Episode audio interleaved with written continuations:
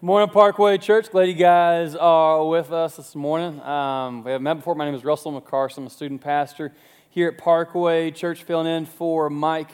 Uh, if it's one of your first times here, or you are uh, you've been out for a little while, we are in the middle of this series, uh, "The God I Wish You Knew," and what we're looking at in this series is what uh, does God truly say about Himself. Not what do we think God is like, not what do others say God is like, not what culture says God is like. What does God in His own scripture actually say about Himself? And we look primarily to the, uh, the major prophets in the Old Testament. Today will be in the book of Daniel. If you want to go ahead and uh, turn ahead in your phones, paper Bibles, whatever your preference is, Daniel's will be at today. And today we're looking at the fact that God is faithful. God is so, so faithful. And for many of us, we, we say that. As I just said that, you went like, I agree, absolutely. God is faithful. All right, we're done here. Uh, but it's more than just that, though, because the reality is we can say God is faithful when we truly believe it. But today I want to go a little bit deeper than just saying God is faithful. I want to ask the difficult question do we believe God is faithful so much that shows up in our day to day decisions and actions. Because that's where truly belief starts mattering. Do you believe so much that it shapes the way that you live out your day to day life? And really, the third level is this Do you believe that God is faithful in such a way that it shapes your actions regardless of the situation? Because it's one thing to say God is faithful and act that way, but when things are going a little bit rough to say the least, that's when it's difficult to truly act that way. And the book of Daniel shows this so, so well. Give a little bit of background information. We said it's difficult sometimes to act as if God is faithful in difficult situations. Well, the nation of Israel in the book of Daniel was in such a situation. Um, as we've been talking about, the nation of Israel had been rebelling against God for generation after generation after generation. And finally, he sent the nation of Babylon to take over Judah, like Jerusalem, and take the nation of Israel out of their homeland, and they're in slavery for upwards of about two generations. And he was humbling them. Now, what we see here is that God was faithful even in this time, especially in the book of Daniel. If you've read it very much, you, uh, you've heard kind of the Bible stories as a kid. We see numerous Bible stories that show God is faithful in the book of Daniel. We see Daniel's friends Shadrach, Meshach, and Abednego, who were, who were literally thrown into a fiery furnace. It was like super heated.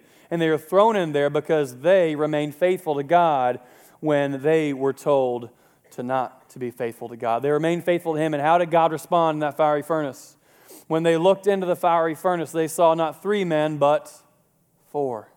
Because God was with them. God was faithful to those three men that moment you jump forward to Daniel chapter 6, and you see the famous story of Daniel in the lion's den. Daniel was a, a faithful man. He was a righteous man who really obeyed God regardless of the situation. And when they made a massive um, statue in the, the king of Babylon's likeness so that people would bow down and worship the king, Daniel refused, and his punishment was being thrown in to this lion's den. And the entire time he was not touched because God is faithful. Now, many of those stories we may know, but I want to actually look at a little bit of a different um, view of God's faithfulness in Daniel chapter 4. Probably a text many of us aren't as familiar with, but here's what I want us to see is that God is faithful in all of Scripture. And I want you to see why, the base reason why we say God is faithful in Daniel chapter 4. Now, Daniel had been called in to um, interpret visions for the, the emperor at that time, as he had been asked to numerous times before, as a gift of his given him by God, similar to King David. And he was interpreting a dream for King Nebuchadnezzar at the time that wasn't exactly good news. Daniel chapter 4, verse 24, it says this This is the interpretation, Your Majesty, and this is the decree the Most High has issued against my Lord the king. You will be driven away from people and will live with the wild animals. You will eat grass like the ox and be drenched with dew of heaven. Seven times will pass by for you until you acknowledge the Most High is sovereign over all kingdoms on earth and gives them to anyone he wishes. Basically, he was saying, Look, you are going to quite literally go insane. You're going to live amongst the wild animals. You're going to go from being the king of the greatest empire in the world at that time to living like someone who is quite mad. Verse 26 the command to leave the stump of the tree with its roots means that your kingdom will be restored to you when, and only when, you acknowledge that, uh, that heaven rules. Therefore, your majesty, be pleased to accept my advice. Renounce your sin by doing what is right, and your wickedness by being kind to the oppressed. It may be that then your property will, your prosperity will continue. Basically, in short, unless King Nebuchadnezzar, unless you repent of your sin and humble yourself before God, wasn't exactly his tendency at the time, God is going to take away your sanity and your entire kingdom. It will no longer be yours, and until you finally repent, not a single bit of it will be given back to you. Now, here's what I want you to think of how does this have anything to do with faithfulness? Well, think about this. Throughout your life, who have been the people in your life that have truly been faithful? not just relationships, but more so even in friendships, family members who have been faithful over time. You have that person or those people in the back of your mind. What made them faithful? What was the attribute about them that made them faithful? At the baseline, I believe this faithfulness comes down to making promises and keeping promises. Being a promise maker and a promise keeper. And I want you to see is in Daniel chapter 4, God makes a promise. And there's something unique about God's promises. He keeps them all the time. I want you to that Port Lavaca, Lone Tree, Victoria. God keeps his promises. He's a promise maker and a promise keeper 100% of the time. And we say, well, that's great. I am too. Not the same way, all right? Uh, we say, I promise. It doesn't always have the same impact, right?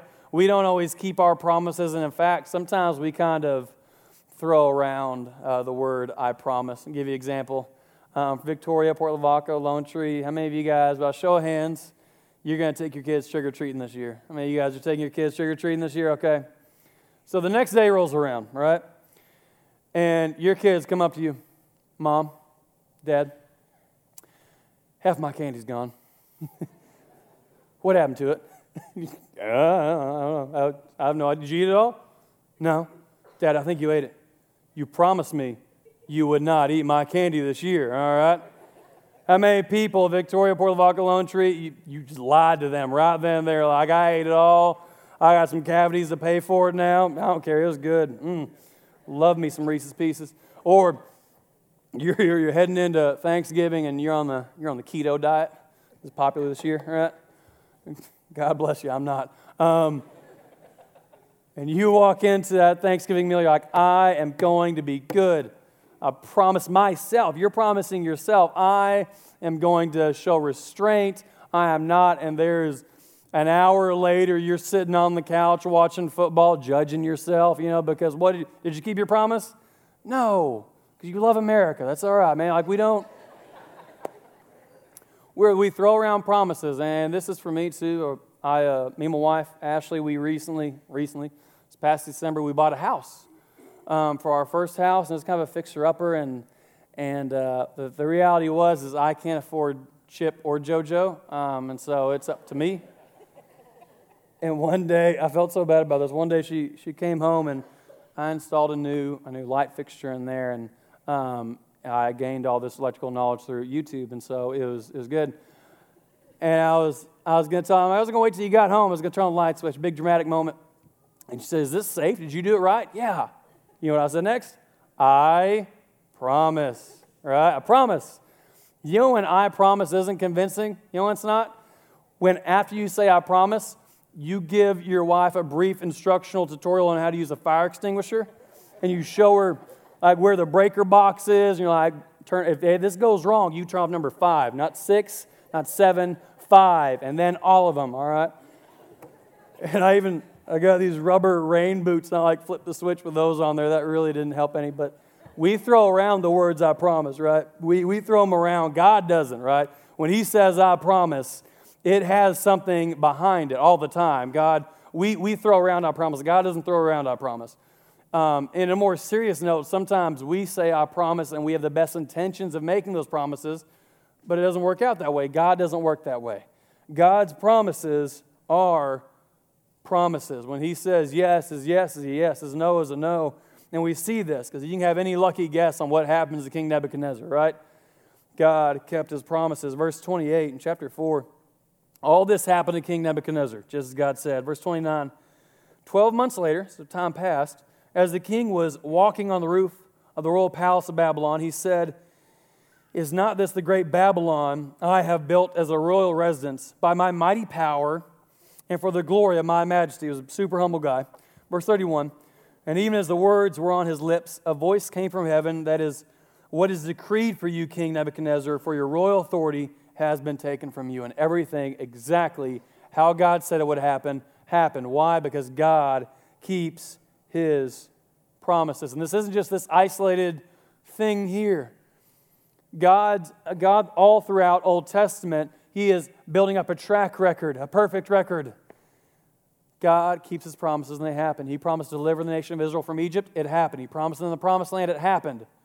After they stopped being rebellious, it happened, right? It will happen. God keeps his promises. He promised to send a Messiah. Christ was sent. He promised to die for our sins. He did so. God keeps his promises. Look at this, verse 36. At the same time that my sanity was restored after King Nebuchadnezzar had repented of his sin and humbled himself before God, this is him speaking. At the same time that my sanity was restored, my honor and my splendor were returned to me for the glory of my kingdom. My advisors and my nobles sought me out, and I was restored to my throne and became even greater than before. Now I, Nebuchadnezzar, praise and exalt and glorify the King of heaven, because everything he does is right, and all his ways are just, and those who walk in pride he is able to humble, including himself. Now here's the thing God's promise was never in doubt. God's promises for us today are never in doubt. Our reaction to them is.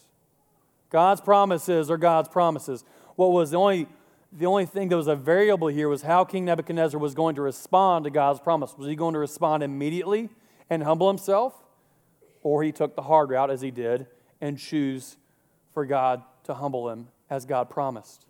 God keeps his promises. That's part of him being faithful. God keeps his promises no matter what. Now, this truth should transform us. Because here's the thing for us Parkway Church, Parkway Victoria, Lone Tree, Port Lavaca, listen for this. God has made some amazing promises for us today. God's faithfulness, as He describes it here in Scripture, there's some amazing, amazing promises that He has made us. And if we truly believe them, not just simply intellectually, we believe them in such a way it changes our actions, it changes everything for us. And so, what I want to do is I want to look at some, some passages that many of you guys, if you have uh, grown up in church, you've been here for a while, you may have heard these passages before, but the thing is this I want you to do your best to hear them for the first time. And ask yourself this Do I believe this promise of God? Not just with intellectually with my words, but with my actions, no matter what. Let's dive into it. Acts chapter 1 is where we'll be at today. Now, I want to give a little bit of a disclaimer as you're turning to, to Acts chapter 1. Some of you guys, um, some of you guys here today, you are fill in the blank people. Like, show of hands, who is fill in the blank people? All right? You, are, you love those fill in the blanks. All right. Well, this is just not your Sunday. All right, I can tell you that much right now. Mike, when he preaches, does great and, and loves the fill in the blanks. Me, I don't. Um, like I always like somehow I will get them out of order. It's just me, all right. God made me this way. Don't judge, right? Um, but the thing is, is each and every Sunday, uh, me and Mike, whether I'm upstairs, he's down here, um, uh, we teach on a similar passage. Uh, we teach um, a similar focus point, but we come at it a little bit different angle. Um, and so if you're following along, fill in the blanks, you're like, this is just not right. This isn't is you're you're no.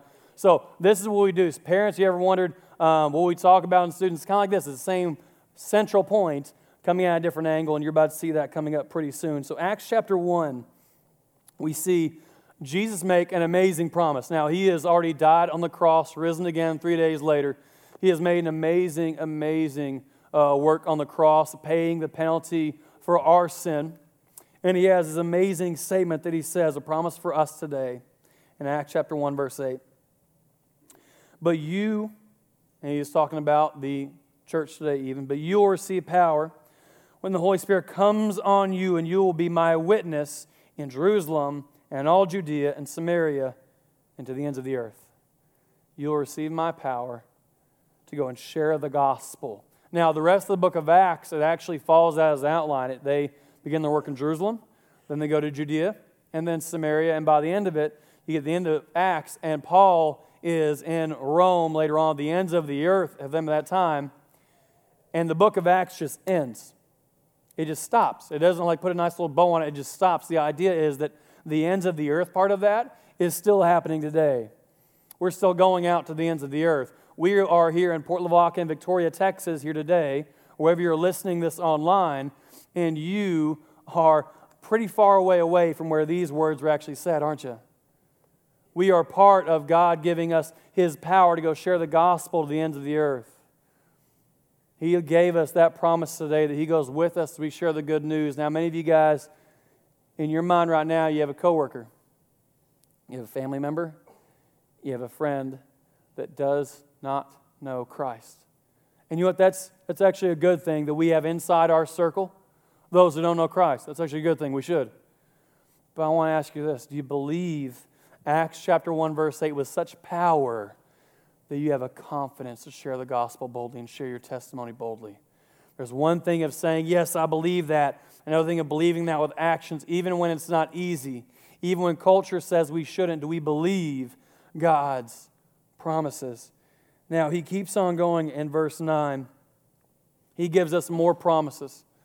Now, we're going to look at those in a second, but I want you to see this. We truly believe God's promises. We share the gospel, we share it boldly. We share it with a confidence. Not that we all have the right words, not that we are all the biblical scholars, we share it with confidence. And he keeps on going, gives us another promise of why this is true. Verse 9. After he said this, by the way, if you ever read the Bible and you think, man, if I could just have everything together like those biblical characters, um, I have good news for you. The biblical characters are about to look um, not so smart. Okay, here in a second. So um, you're about to feel better about yourself. Here in a second, let's read. After he had said this, this profound statement, he was taken up before their very eyes, and a cloud hid him from their sight. Now, what would you assume they would go and do at this point? Go and share the good news to Jerusalem, Judea, Samaria, and the ends of earth, right? Yeah. Verse 10 They were looking intently up into the sky as he was going. so, after this amazing statement, Jesus ascended into his amazing promise given. Jesus ascended. Go and share the good news. What were they doing? They're just staring up in the sky. I, I can imagine all of them doing this, just like, what should we do now? Yeah, I have no idea. I don't know. Let's just wait. All right. And finally, I think God just said, we'll send an angel down there. Those going to keep on staring in the sky for hours. After he said this, he was taken out before their eyes, and a cloud hid him. They were looking intently up into the sky as he was going, when suddenly two men, dressed in white, stood before them. Men of Galilee, they said, Why do you stand here looking into the sky? Good question. This same Jesus who had been taken from you into heaven will come back in the same way you've seen him go into heaven. And you see this else in Scripture. Christ promises, not suggests, he promises that one day he will come again. The question is, do we believe that? We believe that even with our actions? Because here's the thing that is great news for us. Man, some of us walked in here and you have had a rough week. It's been a rough year. You came here with pain and baggage. And the fact that Christ will one day come back means at some point the pain that we have in our lives it will come to an end if we have believed in Christ. We will one day be with Him again. That gives us hope. That's what that action looks like. That gives us hope. But it also gives us this it gives us an urgency because He didn't say when, did He? He says, One day I'll come back. That gives us an urgency. So that person that we know by name, you have known them for years, and you, have, you feel the, the need, rightfully so, to share the gospel with them. You're not promised tomorrow to do so. It gives us hope, but it gives us an urgency and gives us both of those things. If we believe in God's promises. If we truly believe what He says is true. And so I want to challenge you this. When you read Scripture, and if you haven't yet, I'll encourage you to download the Parkway app. There's some reading plans on there that can help you uh, get started. But if you're already reading Scripture, you're going to start. I promise you to do this. I encourage you to do this. When you read God's promises, read them as promises, including this one. One of the last ones we'll look at today Romans 8, 38 through 39. One of my all time favorite passages, and I probably say that about every Bible passage, but I really mean it this time. Um, Romans 8, 38 through 39. Paul was really declaring to the church in Rome something that is so key that God promised. And it's this Romans 8, 38 through 39. He says, For I am convinced that neither death nor life, neither angels nor demons, neither the present nor the future, nor any powers, neither height nor depth, nor anything else in all creation will be able to what? Separate us from the love of God that is in Christ Jesus our Lord. Nothing can separate us. That is an amazing promise. Because some of us walked in here today and you didn't feel that way. You had a mistake in your life and you said there's no way that Christ can still love me. But what is declared here is a promise from God that nothing, and I mean nothing, can separate us from Christ's love. Nothing. That's an amazing promise. And that's a promise sometimes we don't feel that way because of our own shame, but Christ says, Paul says in Romans, that is not true. I, God, love you regardless. It is not earned. You did not bring anything to the table, but I love you and nothing can separate you from my love. That's an amazing promise. That gives us peace when there is no peace around us. That gives us assurance of His love when nothing else can. That changes our actions, that nothing can separate us from the love of Christ. That changes everything. The question is do we believe that promise of God? And the reason why we believe is this not simply because uh, the Bible says so, although it does, and this is a this is a perfect, inspired book of God. We believe that because God has proven that with his track record, right? God has proven it time and time again the people that we think of in our life who is trustworthy because they keep their promises again and again and again. God is the only person who keeps his promises perfectly. Maybe some of you guys walked in here today. We joked about keeping our promises earlier, but in all seriousness, some of us walked in here today and, and people in your life have not been very good about keeping their promises. You don't like to trust in promises that much. The reality is, well, all of us have broken promises at some point in time in our lives, but some of us, we have had so many promises broken that we don't like to trust promises even when they're from God. You see, what we do is we take our relationship with people and this isn't a healthy thing, but we put it on God. We put the characteristics and the, the shortcomings of people, and we put them on God. We think they haven't kept their promises. There's no way God will as well. I want you to hear this God is not the same as those people, whoever they were. Even if they did care for you, even if they did love you, God is different. Praise God, He is different. God is a promise maker and a promise keeper. He promised never to leave or forsake us. And one of the greatest promises he ever gave us was this He promised to forgive us of our sins when we believe in Christ. He promised to send his one only Son to die for us. He did that. He promised he would rise again three days later. He did exactly that. He promises us eternal life. We believe in him. So, some of you guys in here today, your first step is this to believe the promise that Jesus Christ, his, his death is enough to pay the penalty for your sin. That's your first step today is believe in that promise. For all those of us here today, though, if you believe in Christ for weeks, days, years, your next step is to believe that God is faithful. He is faithful, and we show that with our actions. We show that with our actions no matter what the circumstances are, because God is a promise maker and a promise keeper. I want to pray that for each and every one of us, guys, as we head into worship, guys. Bow your heads with me. Dear Lord, God, I thank you so, so much that you are a promise maker and a promise keeper, Lord. You are faithful. God, you promised to send your one and only Son to die for us, Lord, and I thank you so, so very much for that. I thank you for that, Lord. I thank you that He died the penalty, He paid the penalty for our sin, dying on the cross, raising Him three days later so we can have a, a new life in Him now and for eternity. God, I pray that anyone at any location, Port Lavaca, Lone Tree, Victoria, that walked in here today not believing in that promise, they may believe in that today. Maybe marking that belief in Him, the simple prayer. Praying, Dear Lord, I am broken. I am a sinner, Lord. And I believe that Jesus Christ died for my sin. God, I thank you so much for anyone believed in you today. God, I pray for and challenge the saints, those who believed in you, myself included, God. May we trust in your promises. May we live a life that shows that you are faithful, God. May we not put the, the shortcomings of man on you, Lord. You are perfect. You are faithful. That is unquestionable, God. I pray we may live a life like that today, Lord. And God, as we continue on, may we trust in your promises. May we, we ask ourselves, which promises of you, of yours, are we not believing in today with our lives, Lord? Pray this for each and every one of us. It's Christ, in my pray. Amen.